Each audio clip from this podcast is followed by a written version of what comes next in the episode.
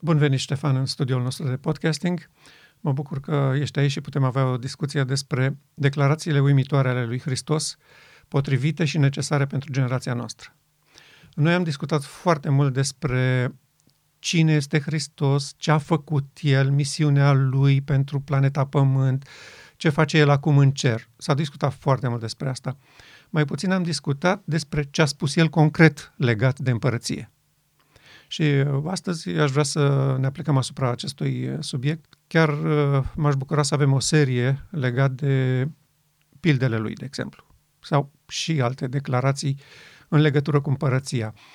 Cred că ți-aduce aminte când i-a trimis pe ucenici să propovădească vestea bună a lui. El a spus cuvintele acestea, când vă duceți acolo, în localitățile respective, ceea ce trebuie să spuneți este asta, împărăția s-a apropiat de voi. Da. Și prima întrebare logică este, dacă acum s-a apropiat împărăția, până acum unde a fost? Corect.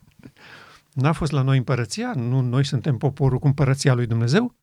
Nu așa funcționează împărăția? Sanctuarul, preoția, jerfele, păcatele, curățirile, sărbătorile, nu așa funcționează împărăția asta?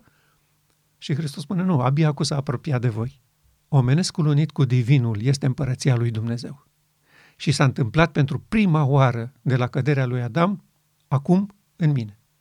Asta este vestea bună pe care ucenicii, mesagerii mei, trebuie să o ducă localităților din poporul meu. Da. Și mm, astăzi cred că uh, ar fi fain dacă am începe cu pilda vierilor, că spune foarte multe lucruri despre realitatea prezentă a poporului nostru din timpul nostru. Și uh, chiar aș vrea să citim integral uh, uh, parabola aceasta. Ok. Hai să vedem. Era un om, un gospodar, care a sădit o vie. A împrejmuit-o cu un gard, a săpat un teasc în ea și a zidit un turn. Apoi a dat-o în vieri și a plecat în altă țară. Când a venit vremea roadelor, a trimis pe robii săi la vieri ca să ia partea lui de rod – Virii au pus mâna pe robii lui și pe unul l-au bătut, pe altul l-au omorât, iar pe altul l-au ucis cu pietre. A mai trimis alți robi, mai mulți decât cei dinainte, și vierii i-au primit la fel. La urmă a trimis la ei pe fiul său zicând, vor primi cu cinste pe fiul meu. Dar vierii, când au văzut pe fiul, au zis între ei, iată moștenitorul. Veniți să-l omorâți și să punem stăpânire pe moștenirea lui. Și au pus mâna pe el, l-au scos afară din vie și l-au omorât. Acum când va veni stăpânul viei, ce va face el vierilor acelora? Ei i-au răspuns. Pe ticăloșii aceia, ticălosii va pierde și vie o va da altor vieri care îi vor da roadele la vremea lor. Iisus le-a zis, N-aș citit niciodată în Scriptură că piatra pe care o lepădat o zidare a ajuns să fie pusă în capul unghiului. Domnul a făcut acest lucru și este minunat în ochii noștri? De aceea vă spun că împărăția lui Dumnezeu va fi luată de la voi și va fi dată unui neam care va aduce roadele cuvenite. Cine va cădea peste piatra aceasta va fi zdrobit de ea, iar pe acela peste care va cădea îl va spulbera. Ce legătură are pilda asta cu vremea noastră, cu astăzi, cu poporul lui Dumnezeu de astăzi? Pentru că nu ne-a plăcut să o citim, să o povestim copiilor, să uh, o așezăm chiar în desene animate, scenarii, ce legătură are ea cu noi? De ce a vorbit Hristos acestor oameni în acest fel? Destul de deranjant și supărător pentru ei. Adică venea și le spunea, împărăția asta a lui Dumnezeu care a venit acum nu este cu voi și în voi și în mijlocul vostru. Asta este chestiunea. Nu este aici. Și pentru ei a fost un șoc, evident. Care este rostul vorbirii lui Hristos, după părerea mea? El s-a adresat oricărei generații, pentru că se putea întâmpla ca împărăția să fie adusă pe planeta Pământ între locuitorii Pământului în orice generație. Nu s-a întâmplat până acum. Așa că ea este valabilă și se aplică oricărei generații care încă trăiește pe planeta asta. Deci se aplică cu aceeași forță la noi ca și la ei. Noi spunem, în general, ca popor, așa, nu, asta nu este o pildă pentru noi. A fost pentru acei oameni care nu l-au primit pe Hristos, pentru că ei l-au omorât pe fiul împăratului. Da. Și, na, s-a terminat, asta a fost. Nu, nu s-a terminat. Pentru că această atitudine s-a repetat cu fiecare generație. Că dacă împăratul își primea roadele cuvenite, asta însemna că ce, ce vrea el să spună cu dați-mi partea mea de rod? Voi ați fost destinați ca popor să produceți mireasa lui Hristos. Astea sunt roadele mele. Dintre voi vreau să pregătesc un grup de oameni, pe toți aș vrea, dacă da, nu se poate, că nu vreți. Vreau să pregătesc un popor prin care să luminez pământul cu slava mea. Acceptați sau nu acceptați? Nu s-a întâmplat până acum. E, bun, ei problema asta au avut-o. Nu acceptăm soluția ta, dar vrem să fie via noastră. Și atunci, la ce au recurs? Punem stăpânire pe poporul lui Dumnezeu, îl încorsetăm cu dogme și amenințări și îl stăpânim non-stop, fără, fără sfârșit. Și împăratul a spus, nu se poate așa ceva, că nu e via voastră. Nu e via voastră. Isaia avea o, o expresie favorită. Evident că Domnul vorbea acolo și spunea așa Domnului Isaia, prorocii prorocesc minciuni, preoții stăpânesc cu ajutorul lor, adică cu ajutorul acestor minciuni, și poporului meu îi plac aceste lucruri. Observ, roata? Noi construim doctrine, voi preoții le aplicați, stăpâniți poporul cu ajutorul lor și poporului meu îi plac aceste lucruri. Întrebare. De ce nu au văzut preoții nici atunci, nici pe vremea lui Isaia, nici pe vremea lui Isus n-au văzut asta și nici acum? Sau o văd și nu recunosc?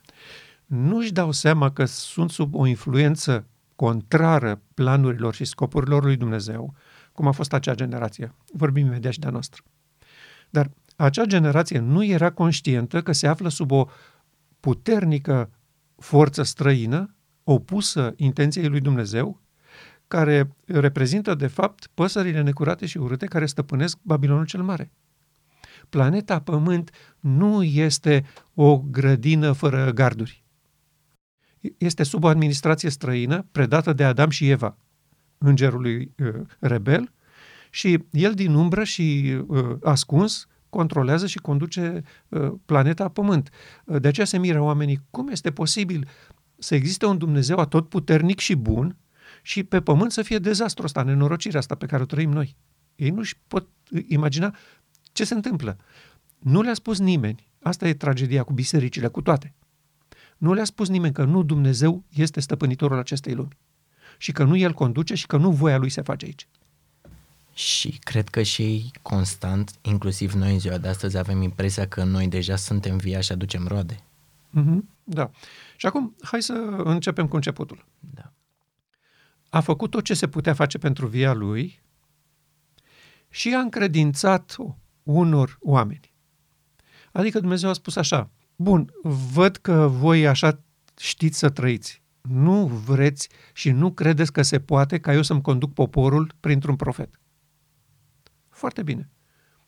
Ați țipat atunci, pe vremea lui Samuel, vrem un împărat, vrem un împărat. Foarte bine. Vă dau un împărat. Las via pe mâna voastră. Până la Saul, Israel n-a avut împărat. Domnul a condus prin Moise, profetul. Moise nu era împărat. Moise nu hotăra el. Domnul îi spunea, Moise, iată ce aveți de făcut. Da. Și el comunica poporului. Samuel de asemenea. Domnul vorbea, Samuel spunea poporului voia Domnului, nu stăpânea Samuel. E bun, ei nu au vrut asta. Se simțeau bagiocoriți, jigniți în fața popoarelor, nu aveau curaj să iasă în lume că ne facem de râs cu prorocul nostru. Toată lumea are împărat, are o conducere regală, noi ce suntem? Și Domnul a spus, ok, bun, dau via mea pe mâna oamenilor. Și ce s-a întâmplat cu oamenii? acest popor nu a dat roada cuvenită celui care a adus-o la existență. Pentru că Dumnezeu a produs apariția lui Israel ca națiune. Ei erau toți robi în Egipt și ar fi pierit acolo sub aspra robia egiptenilor. Nu ar fi devenit niciodată o națiune. Ok? Bun. Domnul a ridicat-o de acolo, i-a scos din mocirlă și a făcut din ei o națiune și un popor.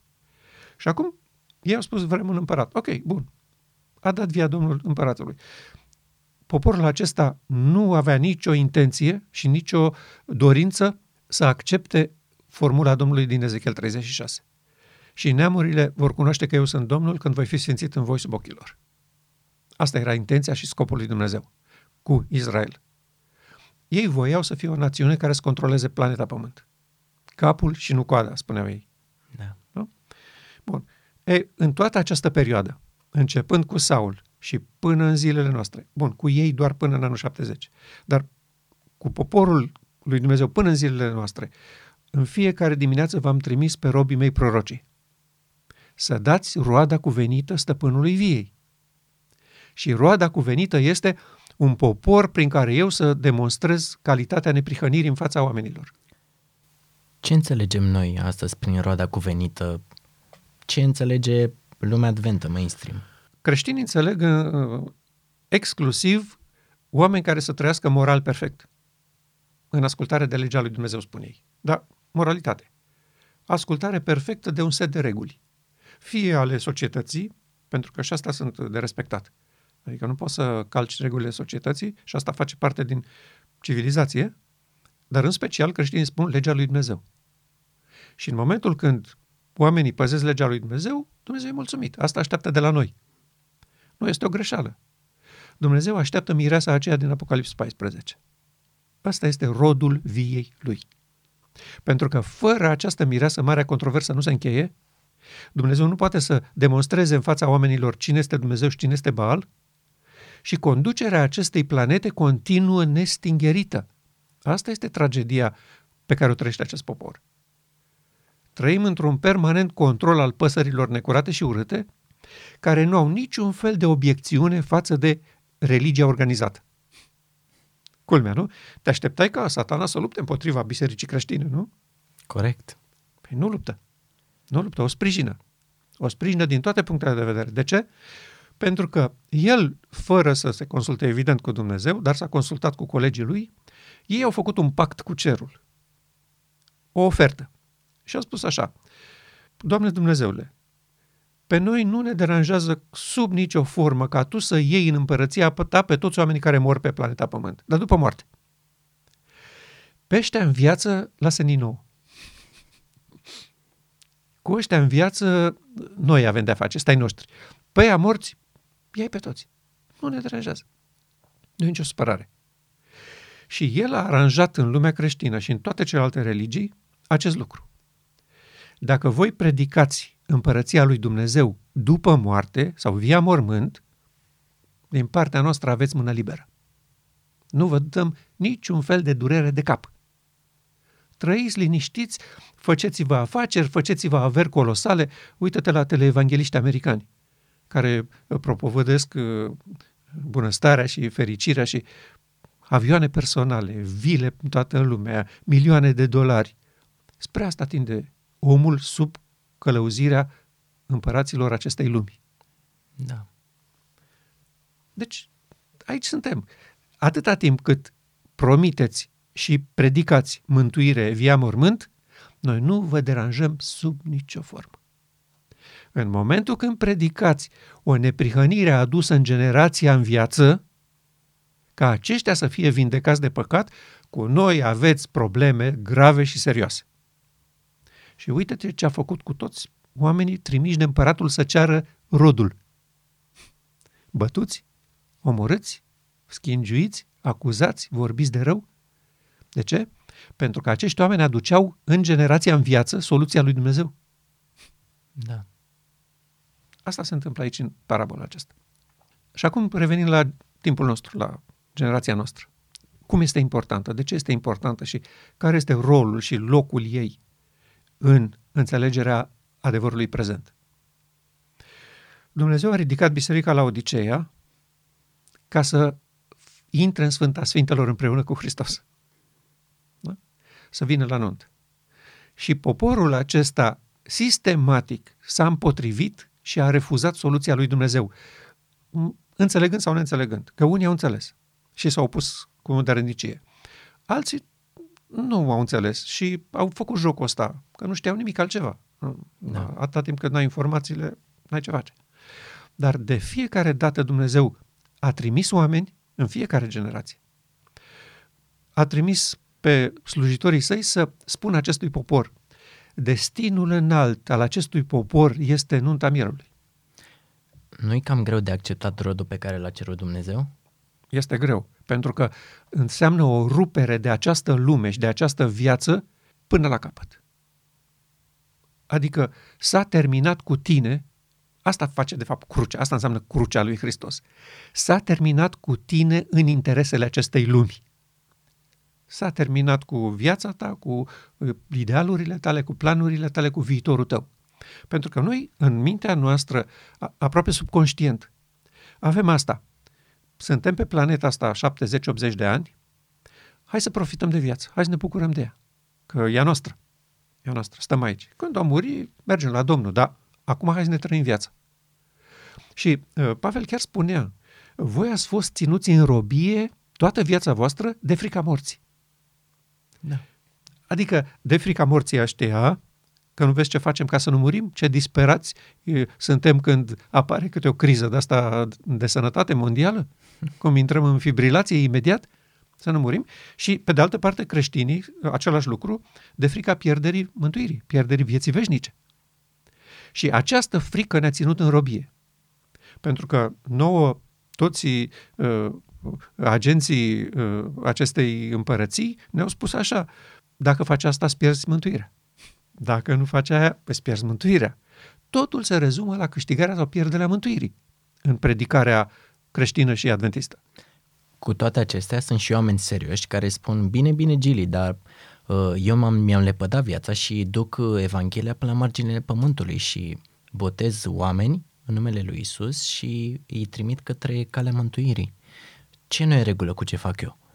M-am lepădat de mine și pe oamenii îndrept către Hristos. Și Hristos spune, bateți mare și uscatul să faceți un convertit și după ce l-ați făcut un tovarăș de credință, îl faceți de două ori mai rău ca voi un fiu al gheenei. Pentru că vestea bună și împărăția nu este prin declarații și prin predici, este prin Ezechiel 36 cu 23. Și neamurile astea la care voi vă duceți și la care mi-a spângărit numele ducându-vă, adică m-ați prezentat cum nu sunt, vor cunoaște că eu sunt Domnul când voi fi simțit în voi sub ochii lor. Nu altă dată, nu altcum. Când voi fi simțit în voi sub ochii lor. Eu cred că noi suntem foarte dornici să aducem noi rodul nostru. Uh-huh. Împăratul are alt rod și rodul lui este acea mireasă din Apocalips. E, pentru acest scop s-a bătut Dumnezeu permanent și în final a venit cu declarația aceasta pe care noi o apreciem foarte mult. Dumnezeu urmărește să facă din biserica sa continuarea întrupării lui Hristos. Adică, prieteni, ce am făcut cu Hristos vreau să fac cu voi. Ăsta este rodul. Până nu am un popor așa, uh, noi folosim des expresia, în acest popor se folosește expresia aceasta, uh, luată din inspirație, evident, și corectă, pe care noi o susținem. Pe care dând și o predică, dar nu o susțin. Când caracterul lui Hristos va fi în mod desăvârșit reprodus în poporul său, atunci va veni el spre a-i pretinde ca fiind ai săi. Da. N-a venit. Deci nu avem în acest popor. Dar ce înțeleg ei prin a reproduce caracterul lui Hristos în noi? Ei înțeleg așa că prin efort permanent, pe parcursul unei vieți întregi, de la botez la moarte, tu trebuie permanent să avansezi, să avansezi, să crești, să crești până ajungi asemenea lui Hristos. Și ce e rău în asta? Nu Pavel spune asta în Biblie? Este imposibil, nu. Nu, este imposibil. Așa ceva nu s-a întâmplat până acum, că altfel venea Hristos. Dacă recunoștea poporul său și venea. Faptul că n-a venit înseamnă că nu avem acest popor. Dacă nu avem acest popor, înseamnă că metoda prin care ei cred că se ajunge nu e corectă. Pentru că noi suntem pe scena universală de 170 ceva de ani. Da. De ce nu a apărut acel popor? Pentru că noi am, am respectat doctrinele astea. Noi am trăit în ascultare de aceste sfaturi bune. De ce nu s-a produs acest popor? Cu sfințenie, ca și farisei. Păi, sigur. Pavel era fără prihană cu privire la comportament și uh, regulile religiei lui. Fără pată. Și când a descoperit omenescul și divinul în Hristos, a spus, toate acestea sunt un gunoi, le arunc, nu folosesc la nimic, mi-au fost o piedică. Sfințenia asta progresivă, pas cu pas, este cea mai formidabilă piedică în fața oamenilor să vadă că soluția este Hristos, omenescul unit cu divinul. Și atunci ei pot veni și spun, Gili, păi și atunci noi ce să facem? Să nu facem nimic? Să noi să nu aducem niciun rod? Doar stăm așa și chiar să nu ne chinuim, să nu producem un rod, să facem ceva în jurul nostru, să-L ajutăm pe Dumnezeu cumva să ne suflecăm un pic mâinile, să ne apucăm de treabă? Chinuiți-vă acolo unde este bătălia. Nu vă chinuiți acolo unde nu este bătălia. Iar bătălia este formarea, apariția miresei lui Hristos. Vreți uh, chin și transpirație? Dați-vă peste cap să ajungă vestea bună în acest popor că marea zi a ispășirii pentru cei vii este soluția pentru acest popor. Că de asta suntem adventiști și credem în trecerea lui Hristos din Sfânta Sfânta Sfintelor în 1844. Dați-vă peste cap, vindeți-vă lucrurile valoroase, publicați cărți, uh, faceți materiale, puneți-le pe internet, să vadă poporul ăsta că soluția lui Dumnezeu este la doi pași de noi și se numește nunta mierului. Și atunci cred și eu că vreți să faceți ceva pentru cauza lui Dumnezeu. Dar și făcutul ăsta nu este datorită faptului că vreți voi sau că puteți voi. Și eu uh, aduc în discuție permanent uh, declarația formidabilă din calea către Hristos. Educația, cultura, exercitarea voinței, efortul omenesc de care vorbeai tu acum. Toate acestea au sfera lor de influență. Dar aici, în eliberarea de păcat, ele nu au nicio putere. Iar eu văd că ele sunt folosite special în scoaterea din groapa păcatului. Da. Păi, ele nu folosesc la nimic aici. Adică e frumos să fii educat. E frumos să ai de face cu o persoană care știe să vorbească, care, cu care ai ce vorbi, ă, ă, știe pe ce planetă se află, ca să spunem așa, ă, o persoană care respectă pe celălalt, care are bunătate, care când trebuie să facă ceva, depune efort. Adică nu stă cu brațele încrucișate, zice, lasă că o să facem poi mâine. Nu, se apucă de treabă. Oameni care, care știu să muncească, oameni care știu să se exercite voința, să o folosească corect. E foarte frumos să, să avem o societate alcătuită din acești oameni, dar făcând toate aceste lucruri, nu a rezolvat problema păcatului. Acestea au sfera lor de influență în viața de toate zilele, că ne ajută să comunicăm, să trăim mai ușor unii cu alții. Corect. Să ne suportăm unii pe alții. Da. Dar ele nu au nimic de făcut în eliberarea de păcat. Pentru că păcatul e despărțirea de sursa vieții și rezolvarea problemei păcatului este unirea dintre divin și uman care s-a spart în Eden. Ceea ce s-a stricat în Eden trebuie refăcut la nunta mielului. Și pentru asta trebuie o generație informată și inteligentă. Cum o obținem? Aducându-le solia prețioasă a neprihănirii lui Hristos la ușă. Așa facem. Și cei care vor dori o vor primi, cei care nu vor dori nu vor primi. Nu e nicio spărare. Un nu este la fel de bun ca și un da în această separare din acest popor. Dar, frații noștri, ca să nu se întâmple așa ceva, resping cu încăpățânare soluția și pedalează pe lucrurile care sunt naturale și normale uh, și uh, plăcute eului omenesc. Păi ce eu să nu fac nimic? Adică eu, eu n-am nimic de făcut aici, vine așa, pică, pare mălăiață în gura lui nătăfleață. Foarte greu să accepte așa ceva. Mm-hmm. Foarte greu. Da, așa este. Pentru că în viața practică de pe pământ nimic nu se întâmplă așa. Da, e tot, e exact contrar a tot ceea ce suntem noi învățați. Da. Este de îndoasele, este nefiresc. Da. Și Domnul spune, e bun, după firescul ăsta al vostru, aj- ajungeți în mormânt și în groapă. Trebuie schimbat acest firesc. Da. Și firescul e ăsta. Ce spunea David? Constata că nu e în stare de nimic, el se credea Sfântul Sfinților și luptătorul lui Dumnezeu. El, practic, era așa cu un picior pe altă planetă și cu sabia în mână. Și când a luat-o în barbă, scuze-mi expresia, cu Batșeba atunci și cu Urie, și-a dat seama ce gunoi este. Și care a fost strigătul lui? Dăm, Doamne, putere să fiu mai zelos, dăm, Doamne, ochi care să nu se mai uite după femeile frumoase, dăm, Doamne, te rog frumos, milă să nu mai le omor bărbații? Nu, n-a fost asta. Zidește în mine o inimă curată, Dumnezeule, și pune în această inimă curată un duh nou și statornic. Pe, pe buzele lui David știi, ce, știi cum sună în urechile mele treaba asta? Pune, te rog frumos, sistemul tău de operare divin în mine. Că eu singur n-am nicio șansă. Sistemul meu este prost și uite unde mă duce. Da. Cu alte cuvinte, oamenii care sunt zeloși și consideră că păstrează legea lui Dumnezeu, sunt sfinți, n-au nicio șansă să să vadă că au nevoie de Dumnezeu tocmai pentru că nu au o astfel de cădere? Dacă se întâlnesc cu Hristos, au toate șansele ca Pavel, ca Saul, scuze-mă, că Saul îl chema Da. înainte de...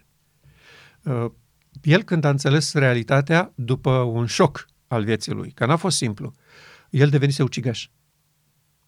Cam cum se întâmplă astăzi cu cei care, de care vorbești tu acum. Uh, sigur, societatea nu îi mai lasă să ne omoare fizic, Corect. dar uh, sunt alte metode acum Da. mult mai delicate în care ei rămân cu mâinile curate, dar totuși fac treaba. Da. Ei bun, sunt în aceeași situație ca Saul. Ei omoară pe oamenii prin care Dumnezeu lucrează.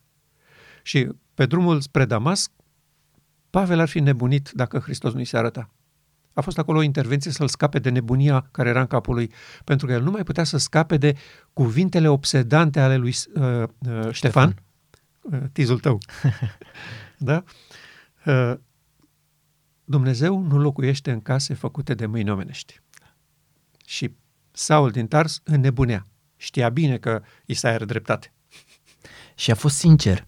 Că asta a fost chestiunea. Ca să audă cuvintele astea și să-l macine, a trebuit să fie sincer, pentru că altfel ar fi trecut pe lângă urechea lui. Mm-hmm. Pentru că spune, băi, eu sunt bine, eu fac deja tot ceea ce trebuie. Exact. Da, asta este. Și așa se va întâmpla și acum.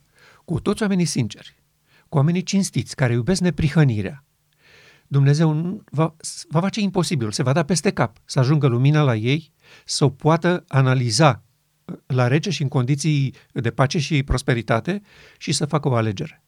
În împărăția lui Dumnezeu nu va intra nimeni uh, uh, de de frică sau din interes. Da. toți cei care sunt interesați să prindă și ei o bucățică din noul Ierusalim, nu vor avea ce să caute acolo. Acolo trebuie să ajungă neapărat oameni care apreciază neprihănirea și înțeleg nebunia produsă de Lucifer care a, a propus ajungerea la divinitate prin despărțire de sursa vieții. Putem să mergem puțin mai departe? Te rog. Um, În ultima parte, Iisus spune N-ați citit niciodată în Scriptură că piatra pe care au lepădat-o zidare a ajuns să fie pusă în capul unghiului. Domnul a făcut aceste lucruri ce este minunat în ochii noștri? Am citit de multe ori această expresie, piatra care au lepădat-o zidarii a ajuns să fie pusă în capul unghiului. Dar, sincer, cu adevărat, nu am înțeles-o în substanța ei. Ce dorea Iisus să zic aici? Când s-a construit templul de la Ierusalim, prima oară, acela uh, monumental desenat de Solomon, pietrele nu au fost tăiate la fața locului. Au fost comandate la milimetru după designul făcut de împărat în carieră Da, și au fost aduse la sediul unde trebuia să se ridice templul, bucată cu bucată. Și zidarii, constructorii de la, de la templu, le-au găsit locul și rolul după proiect la fiecare. Dar una era foarte ciudată și nu știau ce e cu ea. Și au lăsat-o, au zis că asta e vreun rebut, ceva. Și în momentul când au ajuns la încheierea fundației, aia era piatra dintr-un unghi al, al fundației da, temelia respectivă. Și atunci am zis, ah, ia uite, și noi am zis că aia nu face nimic, nu valorează nimic. Hristos aplică acum la generația aceasta de conducători în timpul căr- cărora el venise. Hristos era piatra din capul unghiului construcției sanctuarului poporului Israel. Toate ceremoniile, toată clădirea, toate funcțiile clădirii, toate ceremoniile din clădire erau legate de el, vorbeau despre el. Omenescul unit cu divinul. Asta era întreg sistemul ceremonial. Și exact când el a venit în mijlocul lor, zidarii au spus, piatra asta nu ne trebuie, nu avem ce să facem cu ea. Nu e bună de nimic. Dați-o afară din tabără și puneți-o pe cruce. Asta chiar s-a întâmplat realmente. Da. Și acum, uh, interesant este cum e astăzi. Adică putem să lăsăm uh, evenimentul ăsta acolo la 2000 de ani în istorie, nu ne interesează pe noi? Așa cum am spus, toate aceste lucruri interesează generația în viață, oricare este ea. Atunci era acea generație. Și Hristos vorbea pentru timpul acela. Dar noi trăim astăzi în aceeași despărțire de Dumnezeu, sub aceeași rebeliune a lui Satana, și aceste lucruri sunt scrise și sunt valabile pentru noi.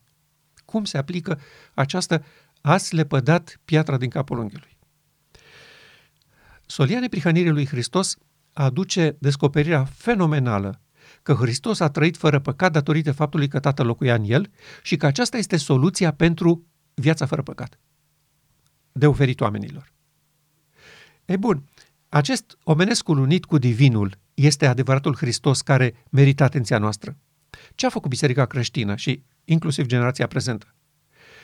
Au luat pe acel Hristos istoric, au pus asupra lui realizarea asta a planului de mântuire prin moarte pe cruce, dar acum a ajuns în cer, este bine mersi și mișlocește pentru noi și o să ne ia și pe, el, pe noi acolo.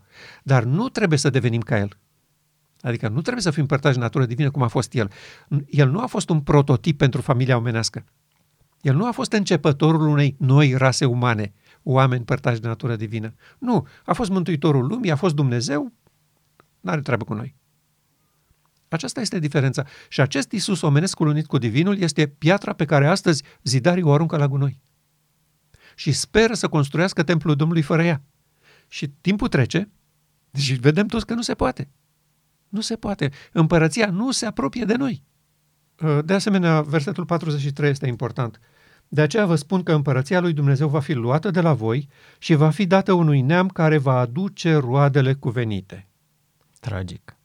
Da? Luată de la voi. Ei bun, acestea nu sunt cuvinte pentru conducătorii evrei și uh, Sinedriul lui Caiafa. Acestea sunt cuvinte și pentru generația prezentă a Bisericii lui Dumnezeu, care este la Odiceea, care este poporul acesta. Această împărăție va fi luată de la voi, pentru că voi nu reușiți să înțelegeți că împăratul a ridicat-o cu un scop. Poporul acesta a fost chemat la existență cu un destin înalt, să devină realizarea fenomenală a lui Dumnezeu din Ezechiel 36. Voi fi sfințit în voi sub ochii lor. Ei bun, noi nu acceptăm această soluție a lui Dumnezeu, pentru că unii spun, noi primim asta cu bucurie. Da. Da, toată viața noastră ne chinuim și ne zbatem și păzim legile ca Dumnezeu să demonstreze prin noi scopul lui. Exact. Da? Ei bun, Ezechiel 36 cu 23 continuă așa. Iată ce voi face ca să fiu sfințit în voi sub ochii oamenilor. Voi scoate inima de piatră din voi și voi pune o inimă de carne. Voi pune în voi Duhul meu și vă voi face să păziți legile și poruncile mele. Astea sunt realizările acestui voi fi sfințit în voi. Da? Dumnezeu n-a făcut lucrul ăsta până acum. De aceea oamenii nu cunosc pe Dumnezeu. Adică ar, ar urma să fie o sfințire constantă, continuă, nu întreruptă de astăzi am reușit sau să, să fiu sfânt sau pentru o oră am reușit să fiu sfânt, dar am căzut iar. Mă ridic iarăși, iarăși cad. Ci se va întâmpla odată și așa rămâne. Și așa rămâne. Absolut, absolut. Asta este soluția lui Dumnezeu. El zice și se face, poruncește și ce poruncește ea ființă. Dumnezeu nu mântuiește pe baza evoluției. Nu salvează oamenii pe baza evoluției, așa cum nu a vindecat oamenii din generația în care el a trăit evolutiv. Când a venit orbul la Hristos, sau șchiopul, sau ciungul, sau femeia aceea cu, cu scurgerea de sânge, Hristos nu le-a spus, uite ce, du-te acasă și ia medicamentul ăsta, fă ce ai de planta asta, ă, peste două luni mai vii la mine să te mai văd, ă, încet, încet o să se rezolve. Nu s-a întâmplat așa niciodată, dăm voie să spun. Că dacă se întâmpla așa, atunci acela era modelul pentru vindecarea de păcat. Pas cu pas, câte o bucățică, astăzi o idee, mâine o idee, până când vă lăsați de toate obiceiurile și păcatele voastre.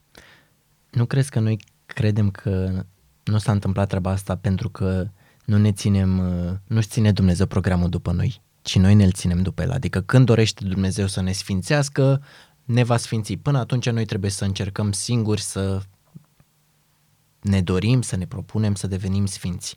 Adică nu cred că eu personal nu m-am gândit până acum că Dumnezeu așteaptă de la mine să-mi doresc eu ca El să mă sfințească. Până acum am înțeles că Dumnezeu a decis o zi cândva, când a terminat judecata pentru toată lumea și când a tras linia în dreptul fiecăruia, atunci îi va sfinți pe toți și nu vor mai păcătui. Asta e ceea ce am învățat eu. Da. Și Domnul spune, ați învățat greșit, că și eu am învățat la fel, că și eu am ascultat aceleași predici pe care le-ai ascultat și tu și am citit aceleași cărți pe care le-ai citit și tu. Da, asta, asta a fost. Și de ce suntem aici? De asta suntem aici. Da? Domnul nu reușește să facă acea demonstrație cu un popor, pentru că acest popor nu reușește să înțeleagă cruda, cruda realitate că nu ai aur, haină și doctorie. Prietene, nu le ai. Vino la mine să ți le dau. Și noi spunem, păi nu ni le dai așa bucată cu bucată de la botez până la moarte? Și Domnul zice, nu, nu așa vi le dau. Când vi le dau, s-a terminat cu păcatul, cu nelegiuirea, s-a terminat cu marea controversă. Pentru că scopul strategic al Universului nu este mântuirea lui Ștefan sau a lui Gili Cârste. Nu asta e scopul. Scopul este încheierea marii controverse a războiului dintre Hristos și satana. Acesta este bătălia. Și care e legătura cu noi? Legătura cu noi este asta, că noi suntem creația lui Dumnezeu, dar slujitorii acestui împărat al acestei lumi.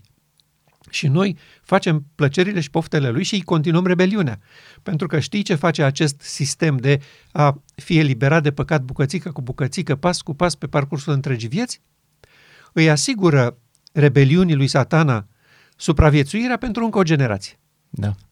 Dar noi am ajuns la biruință când ajungem la pensie sau atunci când murim, nu știu, cu o oră mai înainte. Și satana zice, recunosc că ăsta a trăit în neprihănire, ia la cer. Da? Dar copiii mei, copiii lor, ceilalți din urmă, pornește și ei pe drumul ăsta, nu? Al sfințirii. Corect. Și Dumnezeu trebuie să-i aștepte și pe ei. Și satana spune, păi stai puțin, Doamne, păi de ăștia nu ai milă? Așteaptă și pe ei, nu e frumos. Așa. Adică... Ce amabil e!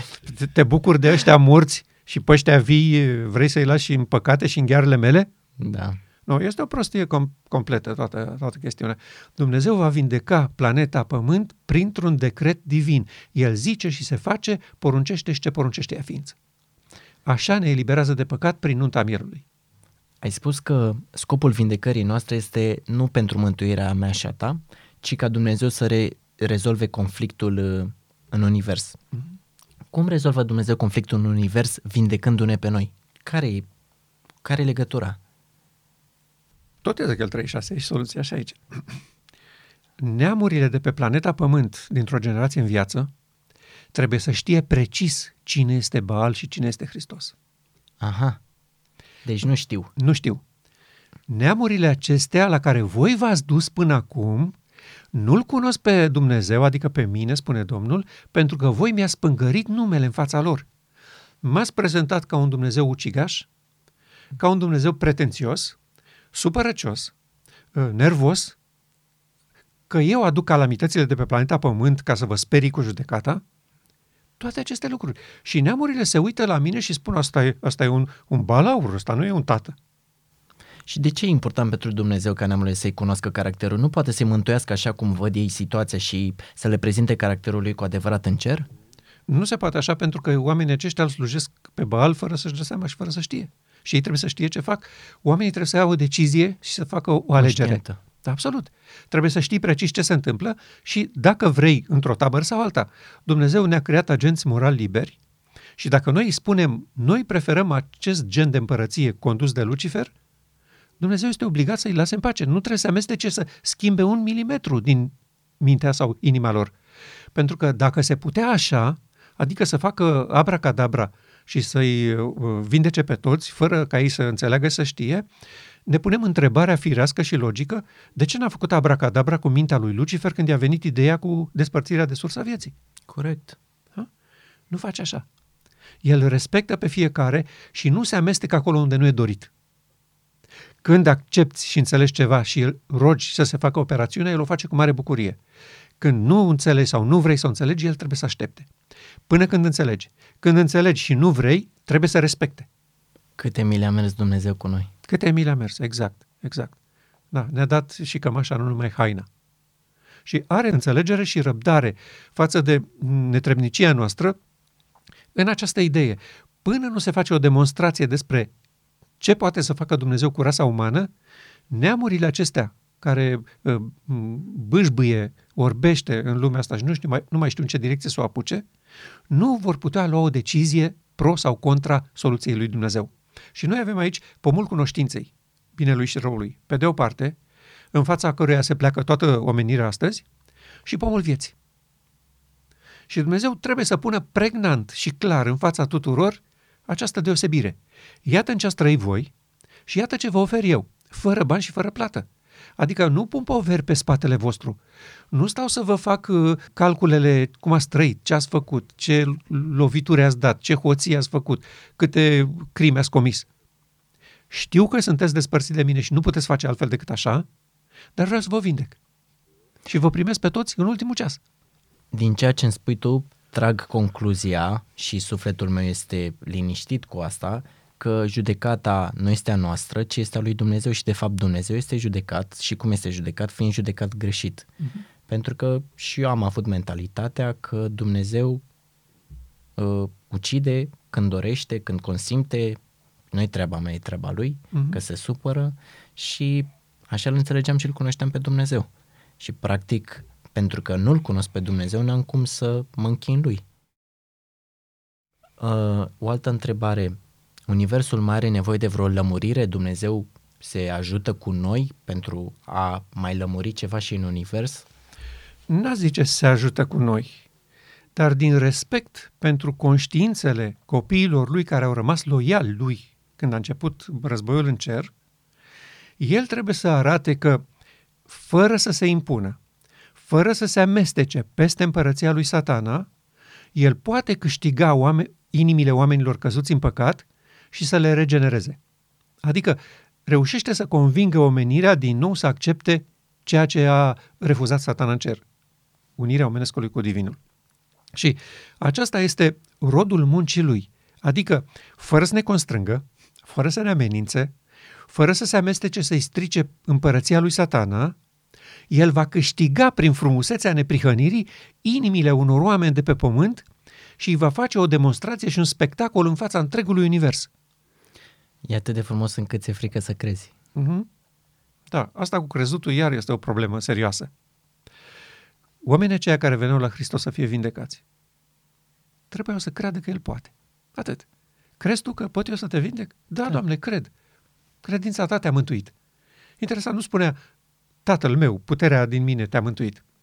Că dacă nu exista credința ta, tatăl nu avea dreptul să se amestece peste tine. Pentru că tu ești un cetățean al acestei lumi. Și tu ai votat cu această lume, cu nelegiuirea da. și te complaci în ea. Și n-am voie să mă amestec. Îți respect libertatea. Fac o scurtă referire acum la vierii timpului nostru. Da. Au pus mâna pe vie exact așa cum au pus în toate generațiile. Nu este nimic schimbat și deosebit cu vierii timpului nostru față de vierii și via din trecut. Ce vreau să spun? Pastorii și conducătorii bisericii au senzația și se manifestă în acest fel și operează în acest fel că membrii trebuie neapărat să respecte deciziile lor ca trebuie să meargă bine. Și ori de câte ori se ridică unul care nu respectă autoritatea sau deciziile lor, iau măsuri împotriva lui. Asta este, și asta spune de fapt universului spectator și oamenilor care văd lucrurile astea, iată care sunt adevărații stăpâni ai acestei biserici, ai acestui popor. Au făcut diferența și saltul între clerici și laici, prin uh, uh, acest sacrament al hirotonirii, adică în momentul când ne asigurăm că tu, tinere, ești dedicat acestei biserici, că tu crezi corect doctrinele acestei biserici, că ai promis că le susții, noi îți dăm o autoritate prin care tu poți să te joci cu sufletele oamenilor. Adică, uh, ai considerat că un membru al tău nu face ce trebuie, ai dreptul să organizezi comitetul, să luați o decizie, să-l cenzurați sau să-l excludeți. Și nu crezi că e normal să se întâmple asta într-o comunitate, societate creată? Oamenii au nevoie de reguli, să fie ranguri puse, să fie respectați pentru că altfel s-ar încăiera? Adică ce e anormal în asta? Este anormal că poporul lui Dumnezeu nu trebuie să funcționeze ca această lume. Această lume așa funcționează. Așa e croită să facă după principiul pomului cunoștinței binelui și răului. Aici, fără reguli, ne încăierăm. Da? da. Poporul lui Dumnezeu nu trebuie să funcționeze așa. Voi aveți un singur cap pe Hristos și voi toți sunteți frați. De ce clericii aici? Da? De ce uh, oameni mai, mai uh, titrați sau mai unși și alții neunși? Voi toți sunteți o preoție aleasă, un neam sfânt. Toți, nu o parte din voi. Da. Nu o selecție din voi care sunt mai zeloși, mai hotărâți și care se dedică a, acestui scop. Nu, nu, toți. E, noi am moștenit din evul mediu acest mod de a face biserică, protestanții l-au preluat și ei tot din evul mediu, noi de la protestanți și așa mai departe. Și îl continuăm în acest mod. Cum ar funcționa lucrurile după metoda corectă? Corect, da. bună întrebare. Acest popor ar zice, împreună cu liderilor, cu administratorii, de comun acord. Noi am organizat această biserică după politici de funcționare inspirate din lumea aceasta și constatăm falimentul. Împărăția ta n-a venit. Recunoaștem că nu e bine ce se întâmplă în biserică și noi asta ascultăm la fiecare predică. Da. Când se spune că aia nu e bine, că aia nu facem, că aia nu facem. Că... Și faptul că încă suntem aici este cel mai evident uh, argument. Recunoaștem că lucrurile n-au mers bine, că împărăția ta n-a venit și noi ne hotărâm în acest moment să ne întoarcem la preoția lui Isus Hristos. S-a terminat cu ordine, cu straturi ierarhice. Noi toți suntem frați și suntem aici să ne ajutăm unii pe alții, să-i ajutăm pe toți cei care iubesc solia asta. Și suntem o familie și s-a terminat cu deosebirile. Unii hotărăsc pentru alții. De acum lăsăm în mâna lui Hristos toate cazurile, cele mai disperate cazuri din biserica aceasta. În momentul acesta, dacă s-ar trece la această cedare completă a conducerii din mâna oamenilor în mâna lui Hristos, imediat Hristos ar reuși să-i convingă pe acești oameni că soluția lui simplă este asta. Imediat a, producem nunta mielului cu generația în viață. Și astfel s-a rezolvat problema păcatului. Adică nu mai e nevoie iar de educație, de predici, de cursuri, de uh, evangelizări, de... Să ajungeți acolo unde ați vrut. Voi vreți să aveți un impact asupra lumii, da? Ok. Ăsta e impactul. Un popor care trăiește în neprihănire conform lui Hristos. Și omenirea se va ridica, unii vor zice, asta e soluția, o primim, alții vor zice, la moarte cu ei, cum au zis cu Hristos. Da. Pentru că uh, exemplul lui Hristos n-a convins poporul. Cred că recunoști lucrul ăsta, da? Cei mai mulți au zis, nu ne trebuie așa ceva, la moarte cu el. Da. Dar unii au zis, da. Unii au primit cu bucurie. E, acești care primesc cu bucurie încheie marea controversă. Și așa se ajunge unde ne-am propus. Nu asta dorim? Să vedem împărăția lui Dumnezeu instaurată în sfârșit pe planeta Pământ? De ce o dorim dacă ea deja există? Păi asta e că nu există. Este împărăția acestei lumi. Spre deosebire de împărăția mea, spunea Domnul Hristos. Și stăpânitorul acestei lumi nu e tatăl meu. Okay? Da. Deci via timpului nostru este încă condusă de oameni care nu dau împăratului rodul cuvenit și vine un moment în care împăratul zice s-a încheiat colaborarea noastră. Am să te vărs din gura mea, spune martorul credincios. Și acest lucru este iminent, după părerea mea, pentru că deja lumina a ajuns în mâinile poporului, oameni din acest popor încep să înțeleagă și să-și ia deciziile pentru cauza lui Dumnezeu și altfel nu mai există niciun impediment să oprească sau să blocheze realizarea scopului etern cu acest popor. E foarte ciudat faptul că dacă stai să asculți predicile sau stai să vorbești cu o persoană care este serioasă în uh, religia și credința pe care o crede, el cu adevărat îl așteaptă pe Isus să revină și uh-huh. cu toată inima, în sinceritatea lui, cred, își dorește ca Isus să vină și să-l vadă venind pe norii cerului. Cum e posibil ca un om de genul ăsta să rateze un mesaj așa puternic și să nu-l vadă? Dacă este sincer, nu-l va rata. Dumnezeu va face imposibilul să-i arate soluția lui și el să aibă posibilitatea să o primească sau să o respingă. Deci nu există așa ceva pierduți sau, sau uh, ratând solia lui Dumnezeu din uh, neglijență, din prostie, din încăpățânare, din... nu există așa ceva. Când este opoziție directă, Dumnezeu face pasul înapoi. Când este neînțelegere și neștiință, Dumnezeu face pasul înainte. Și aceste persoane vor fi ajutate fără niciun fel de discuție.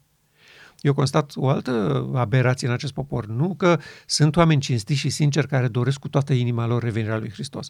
Că și ortodoxii doresc revenirea lui Hristos. Corect, corect. Și alții. Da. Nu suntem singurii care dorim revenirea. Sunt oameni în acest popor care au moștenit adventismul fără să înțeleagă ce e cu el și care consideră că adevărul a fost descoperit de Dumnezeu, este la dispoziția lor și că toți cei care au ceva de zis cu privire la o slavă crescândă a unei solii trimise nu știu când, pun în pericol sănătatea și existența acestui popor. Eu am auzit pastori, nu te așteptai de la ei, pastori care spuneau că cei care susțin solia asta pe care o susține și noi vor să distrugă biserica. Da. Cum mai distruge biserica? Păi asta este chestiunea. Păi ei vor să țină biserica așa cum au făcut-o ei, nu așa cum o vrea Hristos. Și asta pentru ei înseamnă distrugerea bisericii. Că s-a terminat cu funcțiile, s-a terminat cu serviciu bun, s-a terminat da. cu plimbările peste tot pe glob, invitații, uh, să rămână părinte și așa mai departe. S-a terminat cu toate astea. Și ei nu vor ca o astfel de biserică să fie stricată. Cred că este și munca lor mentală. Adică ani de zile să studiezi subiecte, să citești cărți, să înveți și la un moment dat tot ceea ce ai crezut, tot ceea ce ai predicat să fie greșit e copleșitor, e, e greu să accepti asta. Toți pastorii adventiști trebuie neapărat să aibă experiența lui Saul din Tars. Altfel nu există nicio șansă pentru ei. Saul din Tars a fost exact ca ei. Zelos pentru cauza pe care o credea el bună, hotărât la milimetru, dădea zecime din mărar și chime. Când a cunoscut pe Hristos, a spus toate acestea au fost un gunoi. Vreau să aud și eu pe pastorii adventiști spunând așa și atunci, cu adevărat, cred că au înțeles și au acceptat scopul etern al lui Dumnezeu. Până atunci nu. Da. Aceasta este via timpului nostru. Mulțumesc pentru conversație. Mulțumesc și eu.